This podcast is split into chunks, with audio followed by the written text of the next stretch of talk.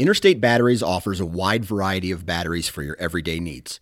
Stop into one of their thousands of retail locations and talk with a battery specialist about batteries for your truck, trail cameras, and even those weird batteries for your rangefinder. Interstate Batteries even offers cell phone repair in certain locations. For more information, visit interstatebatteries.com. Interstate Batteries, outrageously dependable.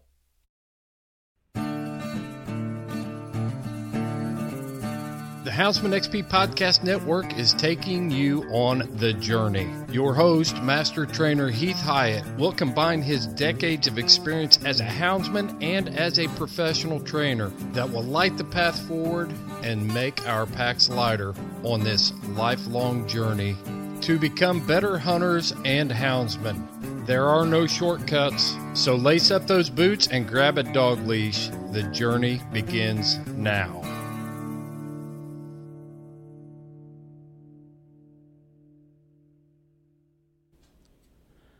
Hey guys, the journey on Houndsman XP has teamed up with Go Wild.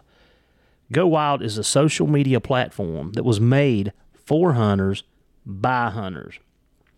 If you guys and gals have listened to any of the other podcasts that I've been on, you know what a huge outdoor enthusiast I am. I love being in the woods with my hounds. There's nothing more exciting than hearing the thunder of a spring gobbler. I love fishing for trout in the brooks and the streams. And I love being on the river chasing that ever elusive fish of a thousand casts, the muskie. Go Wild is the place that I can post my trophies, hunts, and memories without being censored. But Go Wild is so much more than that. It's a place to share your stories, sharpen your skills, hone your tactics, get gear reviews, and shop for anything outdoors. When you make a purchase from the Go Wild store, everything is free shipping. Anything that you purchase anywhere in the country, no matter how big, free shipping. So go down to the show notes, click on the Go Wild link at the bottom, and get signed up today. And let's go wild. If y'all purchase anything from Go Wild, make sure that you're using the Houndsman XP promo code. And that code is going to be HXP10. So when you go in there and you download your cart, and you come up to the, to the bottom and it says promo code, add Houndsman XP to it. On this episode of The Journey, we are going back to Maine. It's a great state, and I seem to like it up there. Got a lot of people with a lot of dog knowledge. So we're going to be back with Jason Carter today. And if you guys remember, it's been a couple couple weeks, maybe a month or so ago, had him on. He's a NAVHDA judge, um, NADKC member. He's a director of youth development, the secretary of NAVHDA, youth committee, the clinic leader, and he is a trainer at Merry Meeting Kennels. And guys, if you go to Upland Project and pull up the read on the top tab, pull up read, and then you can go in and look at the articles. And if you scroll down, you'll see several articles from several different authors. I have found all these these articles to be very, um, very good articles. Um, and then you you can click on Jason, and then when you click on him, it'll pull up all of his articles. So I was just sitting here going through a bunch uh, before I got him on the horn, and we are actually going to touch on some of these articles because they're so good. I don't want to pass them up. And I know I'm aggravating him to death by bringing him on all the time, but when you have somebody with um, this much experience and knowledge and trains dogs basically for a living, you want to get you want to get every ounce of um, information from him you can. So, Jason, how's things up your way this evening? A little snowy up here. We got a uh, another storm coming through. Uh, two storms this week, so we have uh, plenty of shoveling and plowing to do. Um, but things are going well. How are you? I'm good. Um, it's raining here, so we don't have no snow. Um, it's been cold last two days. Uh, it's been cold, so haven't done a lot today. I've I'm just trying to catch up from from being in Vegas. I'm telling you, man, it was a that was a great trip. Met so many good people. Um, like it, it, was just off the chart with the people and the how nice they were and forthcoming and accommodating. Uh, it was it was beyond my expectations. But I'm still trying to flip times. Like I'm still yeah. back and forth with the time change. But yeah, that's what I'm doing. That's great. That's great. Must have had a lot. Do you have any schools or anything going on right now, or are you just piddling? Uh, right now we have uh, this is kind of our off season. We're still finishing off rabbit season, hunting season, so we we haven't really kicked into dog training yet. Oh well, let's just kick it off with that right there because last time we had you on, we talked about the tough decision to breed, and yeah. um, as I've been thinking about this is this has been on my mind for a while, and I'm trying to I'm trying to work it out in my head how come we miss out as hunter as hound hunters and hound owners. Uh, and let's just say dog train. Let's just say dogs, any sport dog, no matter what it is. Could be bird dogs, bear dogs, coon dogs, lion dogs, you know, um, retriever. It doesn't matter. Let's just say any type of sport dog that you're using. If you're not a professional trainer or an experienced trainer, one thing that I have noticed is the lack of a plan. Does that make sense? For sure, for sure. We see it quite a bit in in, in our realm. Yeah. So. Uh, yeah. Um, and I was thinking about this on on, the, on my flight back home. That's kind of when it was, you know, kind of gearing up in my head, and I'm like, okay, I gotta, I gotta work on this. But like, if I'm doing a detection school, like I have like I have a lesson plan to go by. You know, I go step one, dog has to be, you know, I got to test his hunt drive, and then I go to step one, which is imprinting him on odor.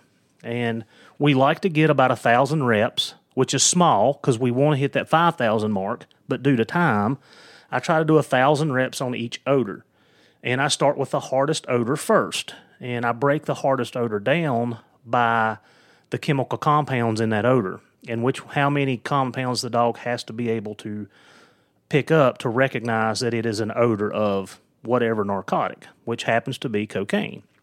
So, I go through that step and that process. Some dogs I can zip right through it in a week or two. And then other dogs, I'm in it for a month. But I understand that it's a part of the process. I understand that if I rush this step one, which is my foundation, I'm I'm going to be hurting myself later on down the road. And as I thought about this, I'm like, okay, if I'm if I'm out here training my hounds, what is it that I need to be doing in an alphabetical order? So I need to. I spend a lot of my time with my pups. Um, I'm a big believer. I mean, I get them loading and leading and coming to me, and just good behaviors is what I'm working on as, as they're small. And then you know, I go to the the I start switching their environments, and we all know that environments are huge. Um, most of our dogs fell out of the the law enforcement side because of environmental issues, not because they don't have the drive or they want to. A lot of it's the issue, the environmental issues. So uh, we start switching environments, and then we put them on the game that we want them to chase, and then you know I continue those steps, and if I have a problem I've got plan B, C, D, E, F, G, whatever.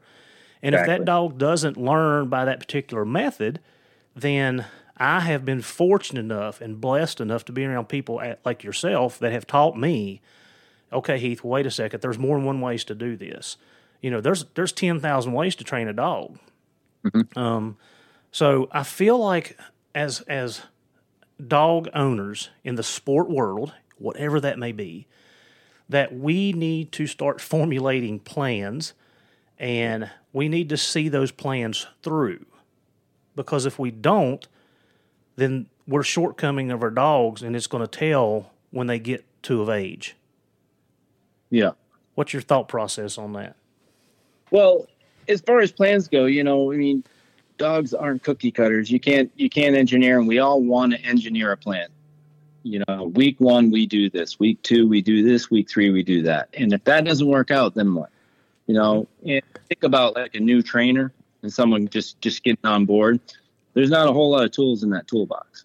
You know, it's it's what they're told. So if that dog doesn't fall into that that perfect situation, um, they're lost.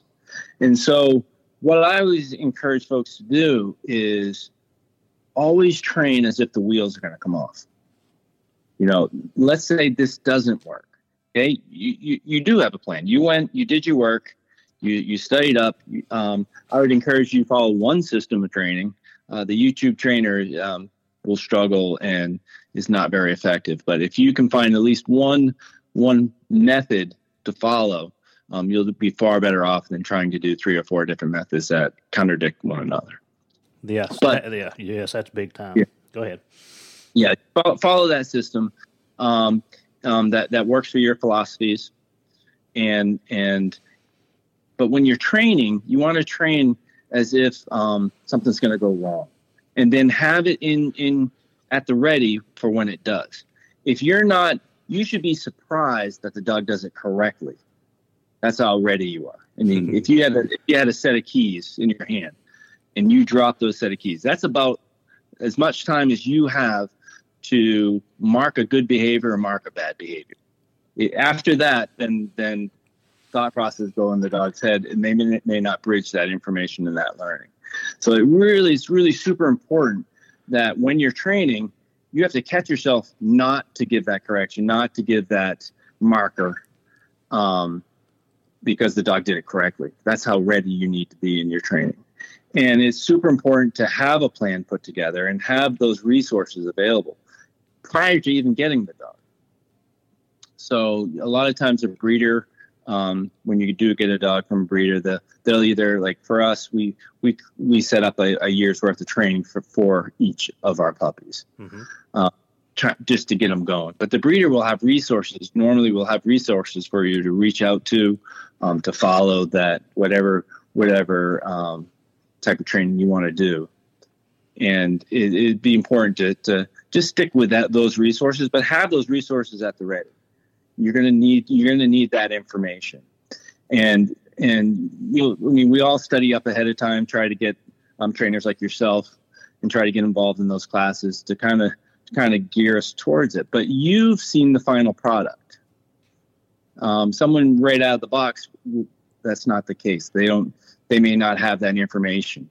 They, they they may not know where they're going. They know where they're going for the next month what they should be doing for that age of, of the dog, but they may not know where, where they're going in the end. So I'd encourage um, a lot of a lot of folks to just see what a finished dog looks like, because then you, your intuition can kick in. Mm-hmm. You'd be like, oh, the dog's doing this. Okay, I need to change gears. I need to change direction. I know what to do. But if you don't know where you're going, you have to rely on that cookie cutter approach. So again, I, I would really encourage folks that just to see what a finished dog looks like, and then you can start tweaking that as as time goes on. Yeah, I mean, and I'm just sitting here, you know, I'm visualizing the stuff that you're telling me, and you know, I think that's one of the things that set me up for um, having a little, you know, a little bit more success out of the gate is I was able to hunt with an older gentleman that had really, really, really good dogs and you know then my expectations was riding off of his shirt tails which you know i don't know that i've ever caught those those quality of dogs yet but i'm always striving for it. Um, he set the bar. Yes yes yeah. he, he did. Yeah. and you know again back to what what what we were talking about like yeah i mean you've got to have a plan in place. You've got to be able to um, you know navigate through it I mean, dogs, like you said, dogs are not cookie cutters. And I've got to know that if this goes wrong, okay, well I can I can do this. And if that don't work, then, you know, I can tweak it here a little bit here and a little bit there and having people around you that has, you know, that knowledge and experience is is invaluable. Mm-hmm.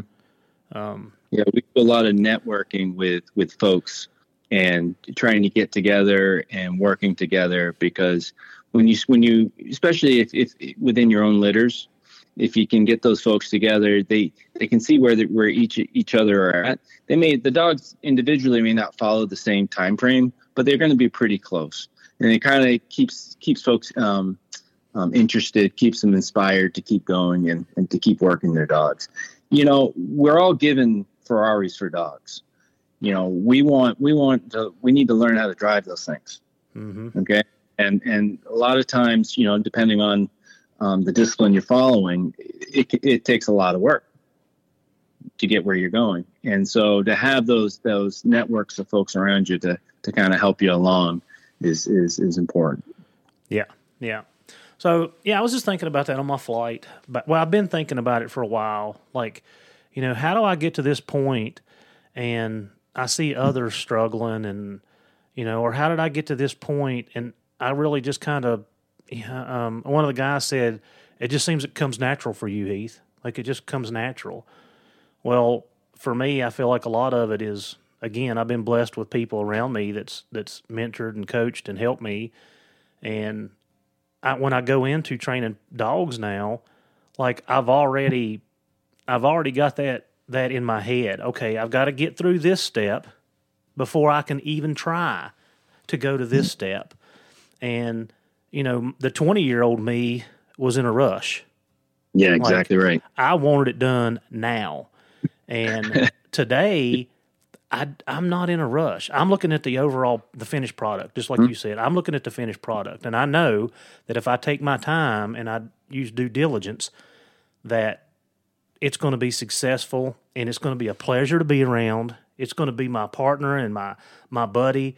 And it's going to cause my blood pressure to stay down Yeah. and all the things that come with having um, an enjoyable hunt, an enjoyable time out in the woods with your dogs. And as I've gotten older, that's become more important to me.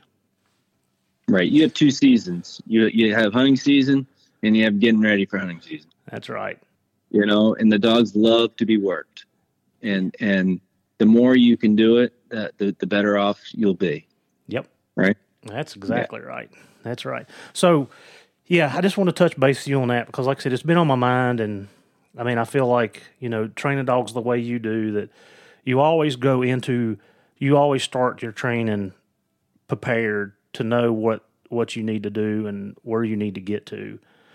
Um, Jason, I was reading some of your other articles, and I'm just going to start off with we, we're going to finish up. The goal here is to talk about the five mental states of in dog training, and that's going to be very important because two of the dogs that I have, we're going to talk about them when you get to to breaking this down. Sure. Um, but one of the one of the articles you just talked about it. You talked about understanding timing in dog training, and Yeah. like you said, you got about two seconds, and that's it. and you got to prepare your head you got to you got to be in the game. You have to be diligent about looking at the dog and understanding what it's telling you. You know a lot a lot of us get caught up in the moment you know who's around us what's going on.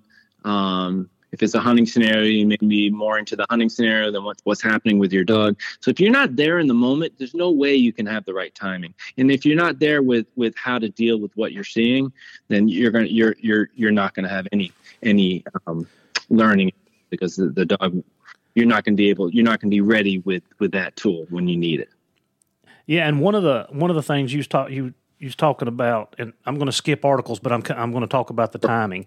You talk Yep. one of your articles. You was talking about training the character of your dog because all dogs Yeah. are different, and you Right. said that right about the time that you start bragging or boasting on your dog in front of your buddies or friends, yep yep they gonna make a fool out of you. a hundred percent i can tell you that for yeah, I mean, man, I tell them when my dog's open, I'm, they're like, "What are you doing?" I'm like, "I don't know. They run a coyote." That way, if they if they if they running a coyote, I, I'm not lying to anybody. I'm not letting them down. right right they can only go up from there, right? Uh, Yep. But go back to the timing when you was talking about that. Um, and the reason I want to I wanted to bring that in is because our emotions yeah. we get our egos get in the way we make bad decisions during that process. Um, Yeah. we let our emotions override us and i mean i'm guilty. Like i can raise my hand sit in the front row because this that's been me. Um, i'm more aware of it now. Fire. Because we all we all are invested in our dogs to the point where emotions can get in the way. Yeah yeah. Yeah but you know that your emotions play a big part of that timing and like you said and i mean that's a very good statement you made about you got to be in the moment and you've got to understand what needs to happen during that moment Yep, yep. and the, and and you can't be in your head. You got you got to be reacting to what the dog is telling. Yes. Because it's not always going to align with what your plan is. Like this dog's going to be perfect. There's not going to be a problem. And then oh my god, there's a problem. And then you you you you you get set back in your training. Yeah. Because you weren't ready for that moment when it appeared. And you got you got to be. You got to be just mentally be watching that dog and understanding what it's telling you. Yep.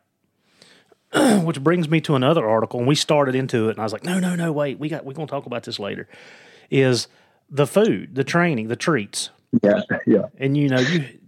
So just go into that because when you brought up your dad, it like hit home for me in 2005. For sure. When we first started training, um, you know, when I was a kid, um, you know, you didn't use treats. You know, dogs are supposed to do what you tell them to do. You know, we're too many treats.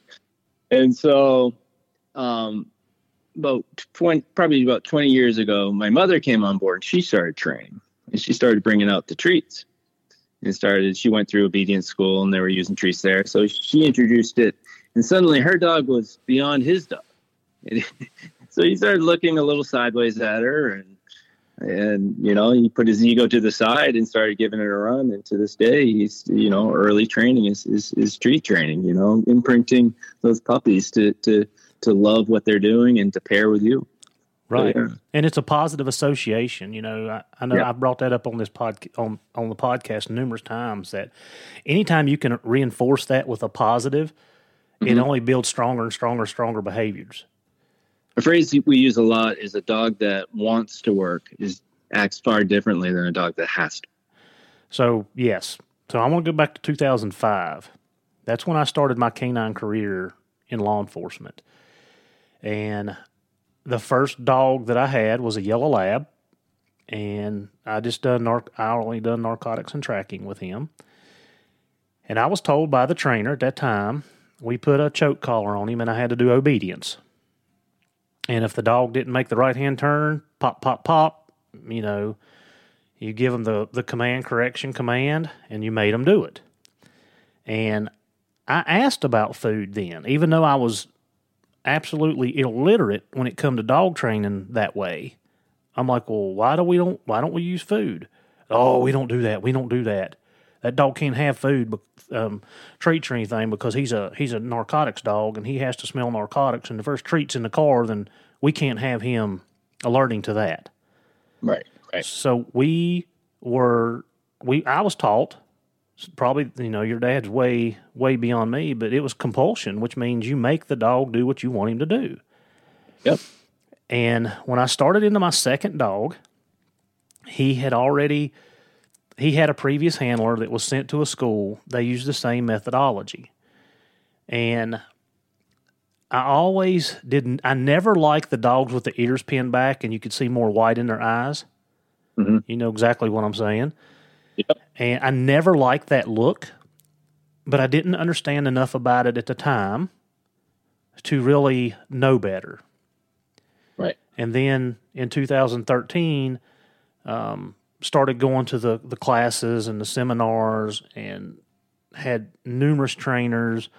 And that's that's when I really learned the difference in classical conditioning and operant conditioning and the four quadrants of the operant conditioning. And yeah Yeah. um, Laz Cabrero from PSDK9 was the first class that I set in. And Laz was all about using food. And I'm telling you, man, his dogs perked up, ears forward. I mean, that tail was wagging. They couldn't. They couldn't perform the task fast enough.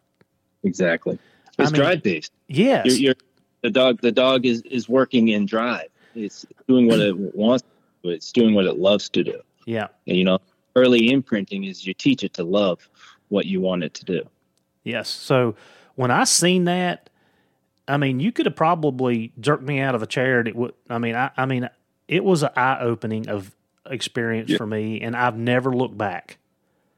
Yeah. Never looked Yeah. back.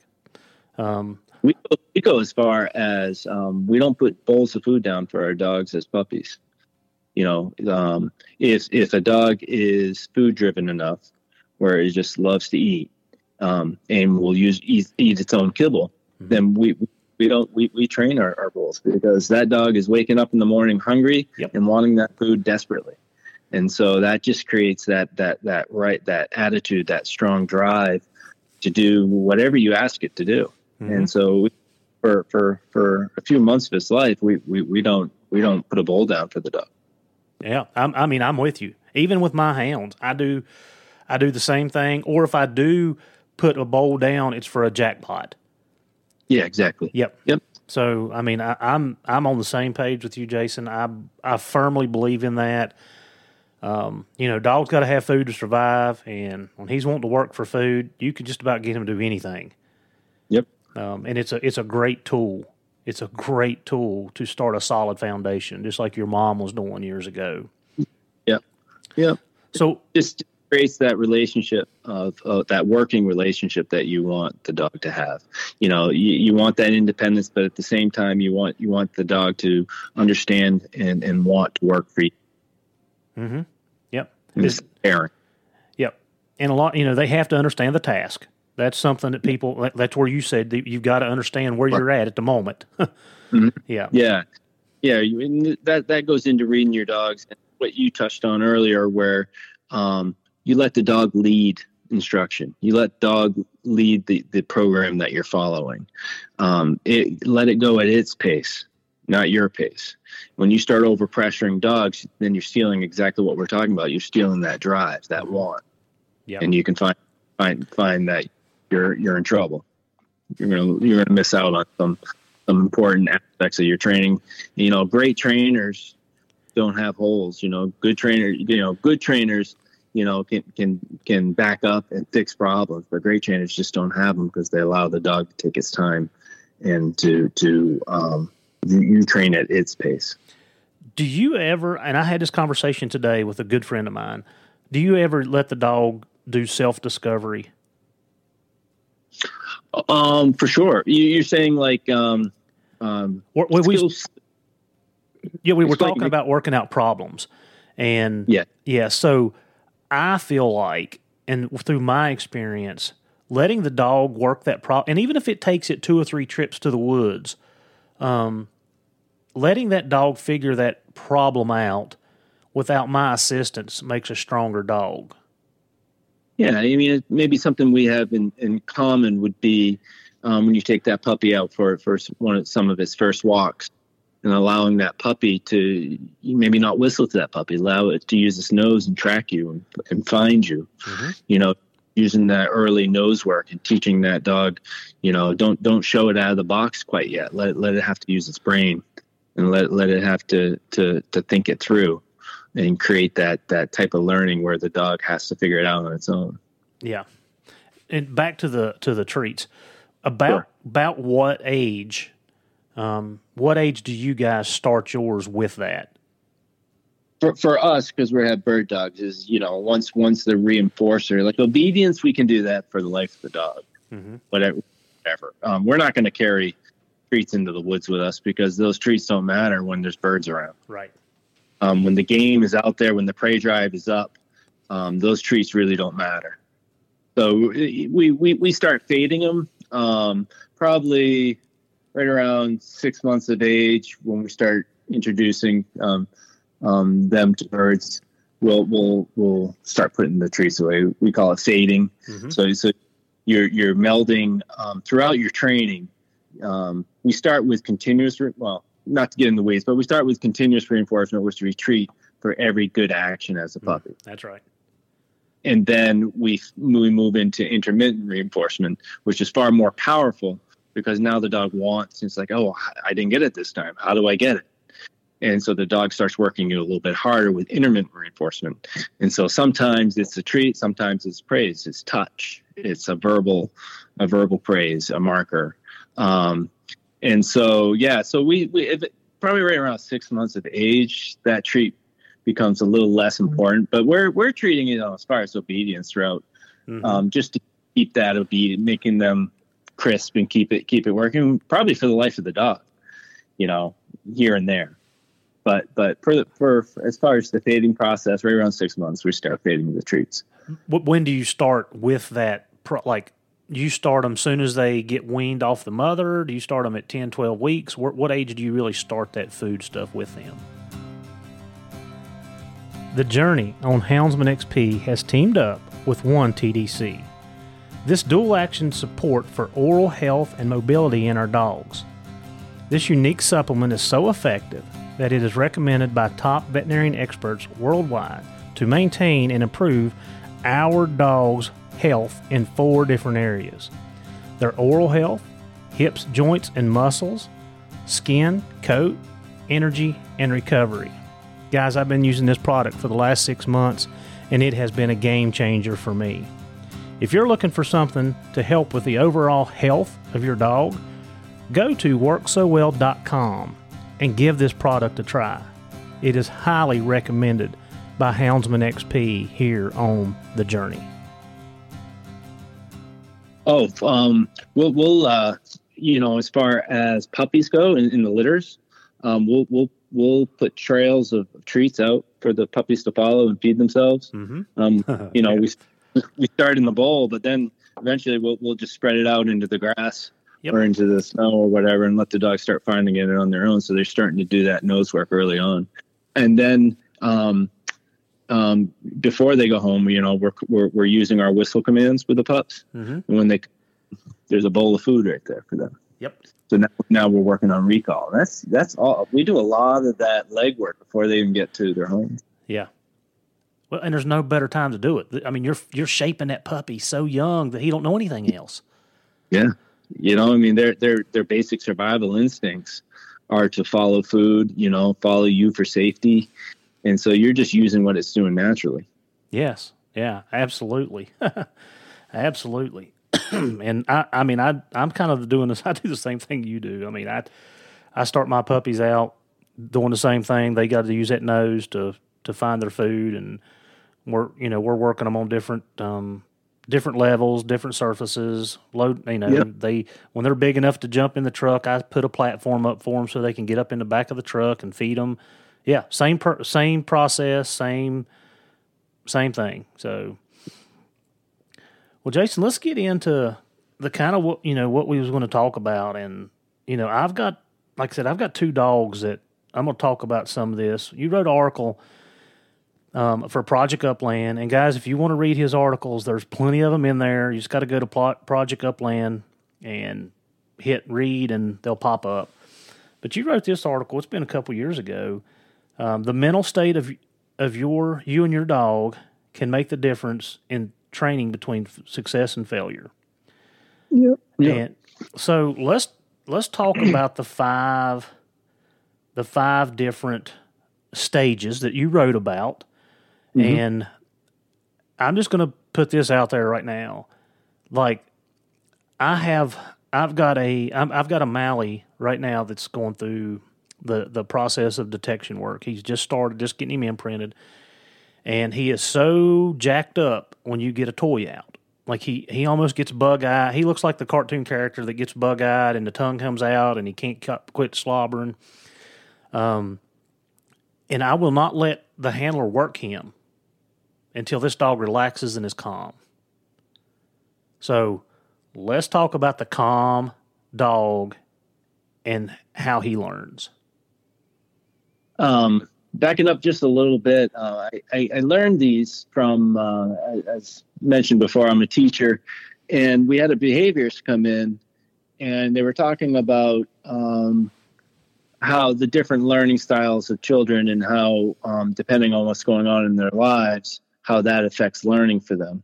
You know, and I, you know, I'm like, okay, another behaviorist. Here we go. And then he started talking. I'm like, well, that that really pertains to dog training. Wow and you know be, I, learned, I realized that behavior is behavior. It doesn't matter where where what what you're training or or either a person or a dog it's the same stuff. So it was i very I, I got very attuned to what he was saying and, and he went over the, these five different types of learning i mean um, um, emotional states that um, kids get into and, and i realized that those are the exact same emotional states i've seen in class and so that's that's where that's where it all originated and you know you talked about a calm dog and a calm dog is one that that learns seamlessly it's in and uh, a word that you know rings true and something that everyone should really focus on is balance. We always want to keep our dogs in a certain level of balance. And when our dog is out of balance or we're out of balance, it throws our dog training off. And and you have to back up. But a, a dog that's calm um, learns seamlessly. Uh, you know, um, one one of the situations that happened to me is I was at a sportsman show. We were doing dog demos there, and I was going around to the different vend- vendors around lunchtime, and uh, I was talking to them, and and throughout throughout, you know, my dog is very calm, relaxed, very stoic kind of dog, and she, you know, she would be sitting there, and she'd get bored every once in a while, and and stand up and walk off and sniff somebody or something, and then I would tug her, bring her in, she'd sit down. I, I had treats in my pocket. I gave her a treat. And uh, throughout the day, without even realizing it, I taught my dog that if it walked to the end of that leash, it's going to get a treat. I was I was a silly Pez dispenser all day long, and to this day, if she's sitting long enough, she will pull back to the end of that that leash and um, try to get a treat from me, especially if I have treats in my pocket. So um, it was just a real, real, real um, eye opener for me. Like those calm dogs learn, and when they when they learn, they learn forever you know especially when they want to do something so that that calm mindset when you're is what you're after the, you, you do your most of your leg work in that when a dog is is feeling comfortable and relaxed and and that happens because you're comfortable and relaxed if you're if you're alert you know i mean our dogs sit there and look at us all day long they they know the moment we have any type of emotion before we know it so if, if you're if you're training in in and you're frustrated the dog's going to change states. And in these five states, the dogs bounce back and forth all the time. It's kind of fun um, when we're in class. A lot of times, if, if I'm if I'm heading the class or my father's heading the class, the other the other person walks around and looks at the dogs, and and you can always see like the the the dogs shifting back and forth. They'll connect. Maybe two alpha males will look at each other. There might be that growl, or they'll stand taller, puff their chests out. Um, but there, you can watch the dogs and the handlers go through those five phases. You know, of of oh, don't don't call on me. I'm not going to raise my hand. I'm going to step back. I'm not going to make eye contact. You know, um, and the dog's doing it too. You know, and it's and it's really fun to watch. Uh, I'm fortunate enough that we do have group classes where we can handle a lot of dogs and see those types of behaviors. So that th- those those folks have done their homework, and we talked about having a plan. Those folks that have a plan and know what they're doing for that class, no, they're calm. They're sitting there, they're ready to go, and that dog knows exactly what it's doing. It's sitting there calm. And and so whenever whenever we, we present them with something, the dog is ready for that learning, and the, and they're bomb proof. They're self assured unflappable. They're stoic. They're ready for that learning, and they take in that information, and you know, and it creates a really nice learning environment for for for both the handler and that dog because they're successful. Mm-hmm. You know, and calm dog is is you know talking about success. You know, if I try to go with a four to one rule, if that dog is failing one time out of four but has three successful trials, I'm I'm on the right track. You know, or more but but if the dog is failing more than it's succeeding, and you're trying to push the dog, well, then you're going to change it, it, its mental state, and you might go to, you might you know even go to fear or even terror. Um, but the calm dog, talking about a calm dog, a calm dog is one that that's that's ready for learning. It, it, it will pick up information very very quickly.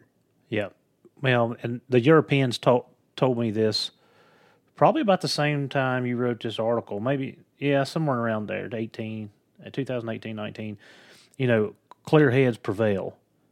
Yeah. And that they, they were hard, they were really harsh on um, their training method with, with that. Like the dog needs to be calm. He needs to be in a calm state. And, mm-hmm. you know, ever since then, like it's resonated with me. Um, and when I seen your article, I'm like, ah, yep, he's got it. so yeah, one one of in the NADKC, one of the um, tests that we have to do is called Wiesen, and the dog has to show that it can be calm.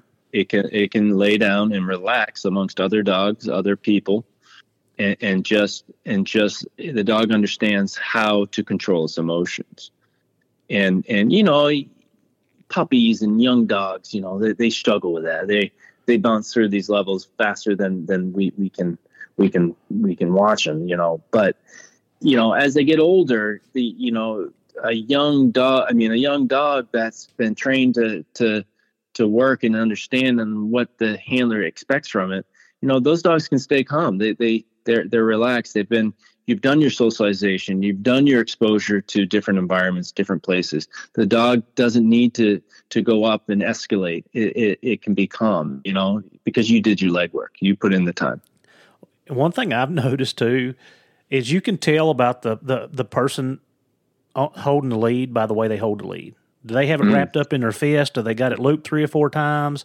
Or are they just casually holding it? You can tell what you know right then when you see that what what to expect from that dog. And a lot of times problems happen because of that leash. Yes. When they're two inch when they have a two inch leash and they're pulling on the dog because they're insecure, or if they're if they're walk taking their dogs for walks and another dog or person goes by and they start pulling on the dog, they're they're letting the dog know, hey, hey, be alert, something's up. Yep. You yeah, know, they're they're they're forcing that dog in that direction because they're putting pressure against it. Exactly. Yeah. And dogs have a position reflex. Opposite. That's right. You know, mm-hmm. you push, stand up. You pull on them, they pull ahead. Mm-hmm. Yeah. Yeah. So I, have learned to watch it for the lead and look how they're handling it. Uh, especially in you know in our classes, that's very important. Like you know, I, I need them to hold the lead a certain way, and you know your new handlers are doing exactly what we're just talking about. Man, they're they're wrapping that thing up. They got their hand right through it, and they're choked halfway up on the lead. And every time you're telling them something, there's always pressure into the collar or the or the harness, depending on what you're doing. And you're like, no, man, you got to relax because when you relax, the dog relaxes. Well, they're afraid to make a mistake. Mm-hmm. You know, um, mistakes are where learning happens. Everyone everyone wants their dog to be perfect when you're in class, but but if you have that loose leash and the dog pulls ahead, well, that's a learning opportunity. If it was a tight leash that you held them next to your side, the dog leads you everywhere you need to go, and there's no learning in that. Mm-hmm. You know, and when training a dog, don't be afraid of the mistakes. The mistakes are where learning happens. Yes, and I think again we can go back to our egos. I mean, you know, exactly. we we get in the way of that learning process. Most of the time when it's happening, it's because of us. It's because of me holding that lead, doing exactly what you're just saying. I, well, I don't want to mess up. I don't. There's five people standing, especially in a group of people. Like the pressure's just off the charts. Like no, no, exactly. no, no, no. Well, yeah. I mean, this so we can all learn. My dog may do that next time. Yeah. so then you go into alert Yep. So so an alert dog is also in a learning mindset. Um, they can learn, um, but they're going to be socially reactive uh, to the environment. Uh, they could be distracted, kind of ADD a little bit. Um, they're learning, but but there's there's other things. They're they're multitasking. Um, you know, and and they, they're an alert dog is very quick to go to an alarm. You yes. know, calm dog, you know, a calm dog, it takes a little bit to get him out of that and into the alert. You know, but an alert dog is very reactive, so they're they, they're going to bounce ahead pretty quickly if if if if you're not paying attention and go right to the alarm. Yeah, and it, you know, I can put I can paint a picture for for your hound guys. Whether you're don't matter what species you're chasing with a hound, when yeah. that when that dog perks up and those ears will come up and kind of go back on the on the back of his head a little bit, you know, we got floppy eared dogs too. So yep. when you see yep. that when you see that body posture stiffen and those ears kind of go up and back, like it's almost game time. Right. I mean, boom, like you just said, they're paying attention to something and they're getting ready to bolt. Yep. They're they're they're going to do good or bad. They're going to do something when when you see an alert yeah, that's yeah. right. Good or bad. Yeah, good or bad. um, but you but you take those you you talked about some of the mannerisms that that that you see in an alert dog. Ears forward you know their eyes affixed um, they stand taller. Mm-hmm. those dogs are those dogs are ready for business one one way or the other. Um, they're learning. They can learn. Um, but but it's it's a very reactive dog in the end. Mm-hmm. and But what you did was you, you paid attention to that dog. You watched your dog go from um, neutral ears to kind of, you know, just hanging out with you, looking around, just kind of, you know, relaxed. And then you see it transition into that alert state. Okay, well, you become a little more alert. You get focused. Okay, hey, and there's things you can do. You want you want your dog back and calm. Well, then you, you can soothe it, or you can touch it, or you can say, "Hey, knock it off," or you can you can give it a correction, or or give it a replacement behavior, heel up. Um, but all of those things you can you, you can back up and you can bring your dog out of that alert state and back to that more readily um, better learner in that calm state by by doing that. And I think you know the utilization of touch is often you know neglected. You know, I don't think people think about that. Just simply just taking your hand and touching the Touching dog them. just a little snapping them out of it. No. it just resets them. Mhm. You know, the brain goes from that alert to, oh, okay, everything's good. You know, but if you tighten up on that leash, you're supporting the dog. Yes. in- Yeah. You know, you're relaxing it. You're not backing it up. You're actually pushing it Pushing in it pretty quick arm state. Yeah. And I think too, one of the things you got to hit on with alert, and that is the timing. Yeah. Like you need, you know, you need to get on that pretty quick, or it's like you said, good or bad. They they're they just rocket launch to whatever is going on. Um, and I like that. I like just reach down and you know just touch them. just you just you just breaking breaking the the the breaking the where, where their heads at and oh bringing them back to you Mm-hmm. and, and it's easy it's very very easy and you know and, and even if need be you step away from the problem turn around come back into the problem kind of kind of ease the dog desensitize them to a situation and then bring them back into to that you know to that learning state that calm state when the dog's ready? You know if if the dog doesn't seem like you you know you're trying to the dog becomes reactive and you're and you're trying to teach it and just nobody's home then you're going to get frustrated and you're going to bring it to the alarm state because you're going to get angry. So walk away call it a day come back when when you're in a calm state dog's in a calm state and then no harm no foul you know what's another day Yeah. Well, and that goes back to that planning and foresight and understanding the process is okay, yeah, I'm not mentally prepared for this and it's not fair to my dog. exactly right And I've I mean, I've been more aware of that in you know, in the last five, six, seven years that um, in fact I was I was in Prenton Pino um, and was working him one day, um, me and Maddie, my daughter, and I don't know what happened, but man, he he just he got all over me. Like I don't know what it was, and I felt like my neck getting red and my ears turning, and I just put him in the car. And he's like, "What are you doing?" I was like, "We're going home." Like we're going home. I had him at the school working him, um, and I knew, like I, I caught myself, and that was one of my times I was kind of patting myself on the back. I'm like, "Yeah, okay, good job. You just worked him out of that, and that that worked out perfect. And y'all are not causing conflict with each other, and um, but it's it's recognizing it's recognizing that stuff and understanding that like like you just I mean you just said it tomorrow's another day we can we can get back on Yeah. it tomorrow well one day in the grand scheme of things is not detrimental to anybody or anything you know, if you think about it, you're going to come back with a tool too. You're going to go home. You're going to figure it out. You're going to be like, oh, what was I thinking? I should have done this instead of that. You're gonna you're gonna look it up. You're gonna talk to folks. You're gonna be like, okay, what do I do? And so you you're not only gonna come back, but you're gonna come back with a plan. And if you see that same behavior, you're gonna know how to handle it. Mhm. And it's not emotion. yeah yeah Yeah. So, all right what was next So then, then a dog can go into the alarm state. Mhm. Now, now you're out of the learning mindset. Um, now, now that's a dog that can can learn, but chances are it's not going to learn. It's going to be more worried about its environment and reactive to what it's seeing in the environment and what's what's happening to itself than than any information that you get it. It's not it's not a good place to be with the dog. Um, they're very emotional, um, emotionally reactive. Uh, they'll they'll even freeze up and, and they'll be really slow to respond to to things it knows. You know, some of the rote training that you've done where the dog knows it inside and out, suddenly it's not doing, and you're getting frustrated because you know the dog knows how to do it. it. It may even come off as disobedient.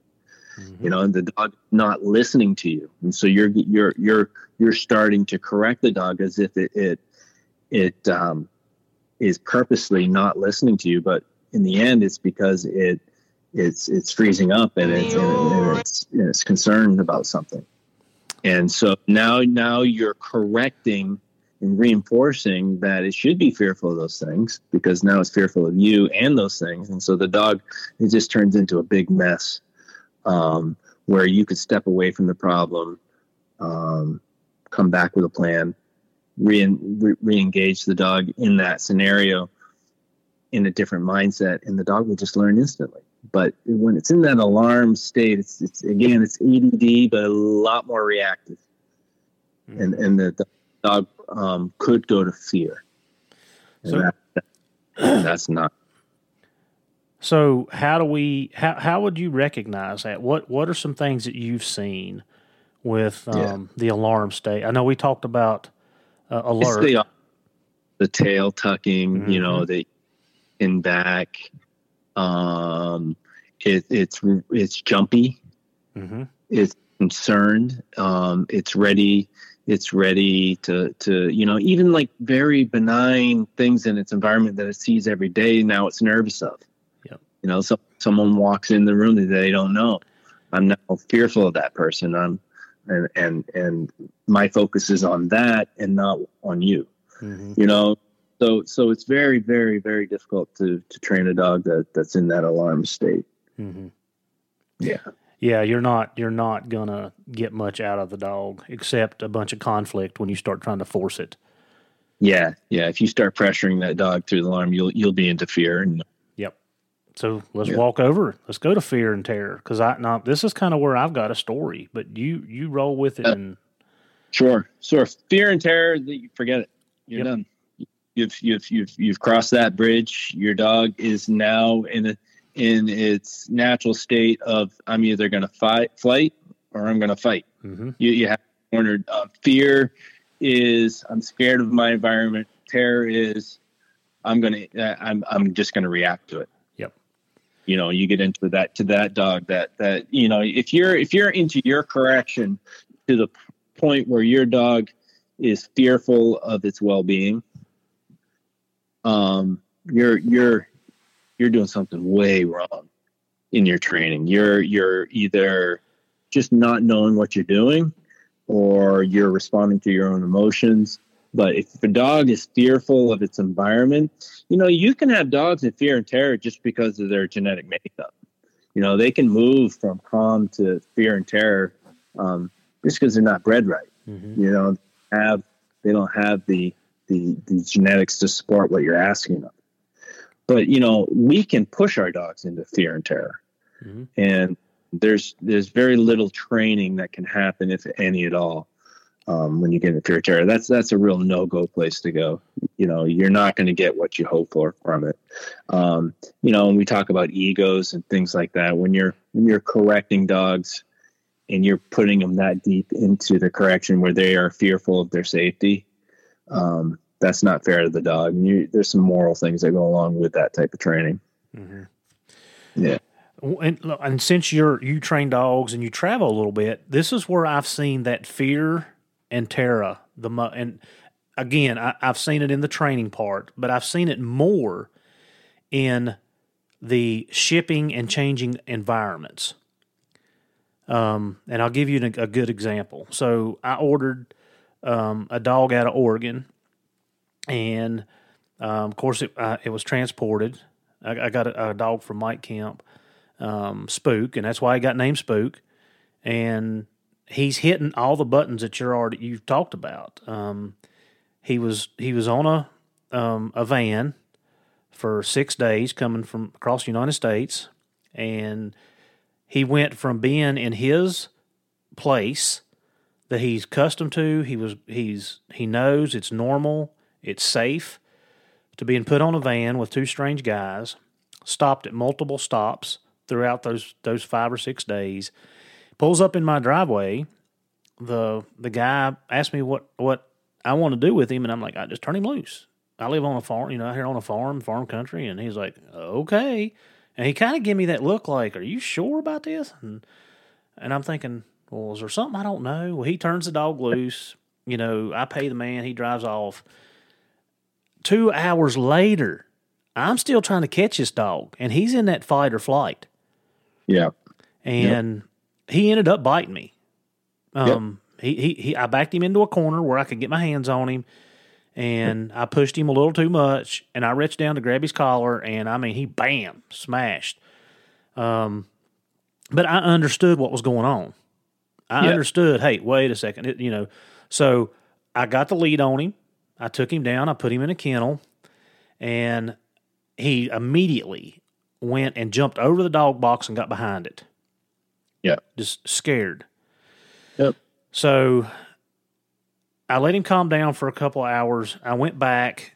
Um, he every time I'd get clear n- close to the pen, he would jump in the back, and this went on for five. It was five days, but I started incorporating the food, and I I just got my five gallon bucket. I turned it upside down, and I sat there with food at my feet, and you know, as those days progressed, he got closer and we get closer and we get closer, and he finally eat out of my hand.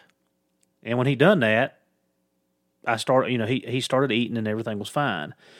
The a little female that I got, Kate, same place, same scenario. She was different. She was okay to be handled as long as you had a lead on her. But once you cut that lead off of her, she gone Yeah. and she would stay around, but she would not come to you.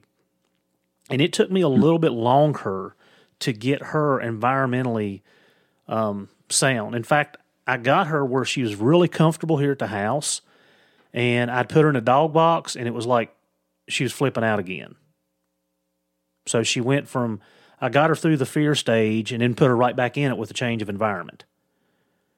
Um, so I had to wait another month or so to get her adjusted before I could even hunt her.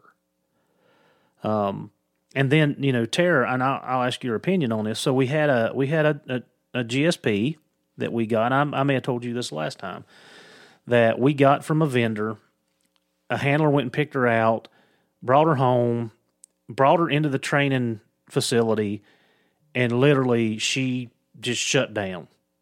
I mean, if people were in there, she would go behind him and pee. Right. And this is a 14 month old dog. Right. But it, you know, going into that, how how many how much time did that dog spend in a kennel? Mm-hmm. How much time did that was that dog exposed to its environment and taken for walks? Probably probably 0 hmm unless there was some genetic fault to the dog. You know, the dog hadn't been brought up, you know, to understand that its environment outside of its kennel is safe. Yep. And you're you you are point on, Jason. This dog was in Europe till he was 11 months old, raised in a kennel, and then tested, put on a plane, flown flown to the United States, put in another kennel, tested some more, and they done some hunting exercises with the dog, and then we picked the dog up. So that dog, within a three month period, had four different life changes. Yeah. And I think sometimes people don't re- look at things that way, especially if you're getting dogs from different areas and different, you know, different places. And, you know, if they've been through a lot of transitions, they're not trusting, which puts that fear into them. You know and if you haven't if you haven't taught the dog to to trust its environment like you said you know they develop toxic stress you know everything everything is fearful I- Mhm. they have coping mechanism to pull themselves down you don't have a relationship with the dog to talk them off the limb so so everything is stressful to the dog and and you did exactly right you know you sat down next to the dog and you're probably using a high pitched tone something relaxing and you just yeah. dog and called it good. You didn't push the dog, you Mhm. know. And then I imagine Spook uh, became one one really nice dog. Yeah, I mean he's one of my best, and um, the downfall to that is him and Kate and Trip. All three of those dogs are pretty much they're one man dogs. Um, you can catch Spook. Trip's a little hard to catch. Now anybody in the family can catch him easily, not a problem. But if he gets into a crowd of people, he's very he'll he'll stay there. He'll be right there. But it's hard for you to get your hands on him. Um, and I've Is worked and worked. he wants to play with everybody doesn't want to be restrained by you, or is it because he's he's worried about the situation? He's worried. He I can be standing in the middle of them and holler for Yeah. him, and he will go all the way around him and come in the backside to me. Mhm. Hell, he'll come to me. Um, Yeah. But he it's it's the people um, that that it is, and but back to the little GSP we had. So you know, we spent a month, and I I told him to take her back. I'm like, she can't she she can't work because she's in this state. Um, Right. And then she changed handlers again. That handler left. New handler got her. And in about a month, she was like a new dog. Bam. He spent he done just what you said. He didn't push her. He took her out for walks. He had her around the family. He'd done the things that that that needed to be done for her to gain his trust. And Yep. she's a she's a nice, sweet little dog right now. Yeah, dogs will do endless endless things for you as long as they trust you. Yes. And when you steal that trust because you had a bad day, you're really setting that dog up to fail. You Yeah. know, and and you, you you're desperate to see that dog succeed, but you're setting it up to fail. Yeah, and what you do in two minutes takes a month to fix. Oh yeah, If yeah. then. You know, you know, good training takes a hundred sessions to teach. You know what you want it to to learn. You know, it takes one bad session to undo all of that training. Yeah, it's so true. That's, I mean, the younger me needed this advice. Like I needed this when I was twenty. Right. Yeah. You know, I mean, any fear in a dog makes it dumb. You know, I mean, it's point blank. Fear makes your dog dumb. Yep. Yep. So when, when if you can avoid that at all costs, you're you'll you'll be far better off. Mm-hmm. Times where a dog will be fearful of of, of situations, but um, if if at all possible, try try to keep fear out of your training. Yep. And catch yourself if you're getting to that point. Like if if your emotions aren't in check, and like you like you know, Jason, you just said it. You know, one one minute of trouble sets you back so long. Right. So, with those things that we talked about and the articles that you've wrote, is there anything that you want to add to what we've talked about? Anything that you think we might have left out? I mean, they are so. I mean, I told you, Jason. After reading some of them, and I haven't been through all of them, so I'm not going to lie about it. Um, but I've re- I've read a lot of your opening paragraphs, and I've read through several of them. You know, I told you, you know, I'm impressed because you're teaching the bird dogs the the stuff that you're doing with your dogs is the same thing I do in the law enforcement community, and it's the same thing that I try to apply to my hounds in my training, even though it's a different um, a task that we're asking them to do. So, is there anything that that you know you want to add to it, or maybe something that we left out that you wanted to touch on? Yeah, I mean the only other thing I would add is is get out there and train your dog. Don't be fearful of the process. Your dog needs to be trained. In in in worst case scenario, you don't do it perfectly. Well, you just put a tool in your toolbox. You got a little bit better at that at, at how to train that dog. Um, but don't don't don't train with emotions. You know, there's there's there's no place for emotions in your training. But get out there and train. You know, you know your your your hounds need obedience. You need to get those things back on the leash. Your your your my bird dogs need need to understand that that um, they need to be steady on birds. You know, and that doesn't come because I I give two months of training just before the season. You know, when I when I when I'm on a clock, that's when problems can happen. So just you got this is a great time of year to get out there if it's not hunting season and, and just just start the training process early. Yeah, I mean, like your your one article was, you know, reset your dog, just reset it. And I, I mean, there's been numerous numerous articles written. There's been numerous podcasts done on, you know, you do you do the bulk of your work in the off season. You know, Yeah, for heavy lifting. You know, the you're you're you're setting the stage for for the fine tuning you do during, during the preseason. Yeah, yeah. I mean, Yeah. that's that's where the loading and the leading and the call coming to you and the, you know, I try to do a little trash breaking um, when Yep. when Yep. I'm in the off season. That way, but every but every every um, opportunity that I get is a training opportunity for me. I don't care what season it is, off season, in season. If it's in season and I can and I can make that a training opportunity, that's why I'm there. And and, and no matter what the environment is. Yes. It doesn't have to be okay. Well, this weekend we're going to go train, and that's the time you train. Well, you run into a situation that that the dog didn't handle very well. You're going to set that back up, and you're going to retrain that. Mm-hmm. Yeah. Yep. No matter where you are. Well, Jason, I can't tell you how much I appreciate your time. Um, your knowledge and experience um, is phenomenal. Like I said, guys, I'm going to post a link uh, to Project Up Upland so you guys can go read these articles, and I may even copy, uh, post a couple links to these some of these direct articles we talked about because I feel like if you go read them, you're going to gain something that you can use. You can put in your toolbox and use it. Um, it's just great stuff, Jason. And like I said, I appreciate it, and we appreciate appreciate you um, coming on and spending your time with us. I'm happy to help. Always enjoy talking to you, Heath. Yeah. So as we end every podcast, Jason, thank you for helping us teach, train, and learn. You're welcome.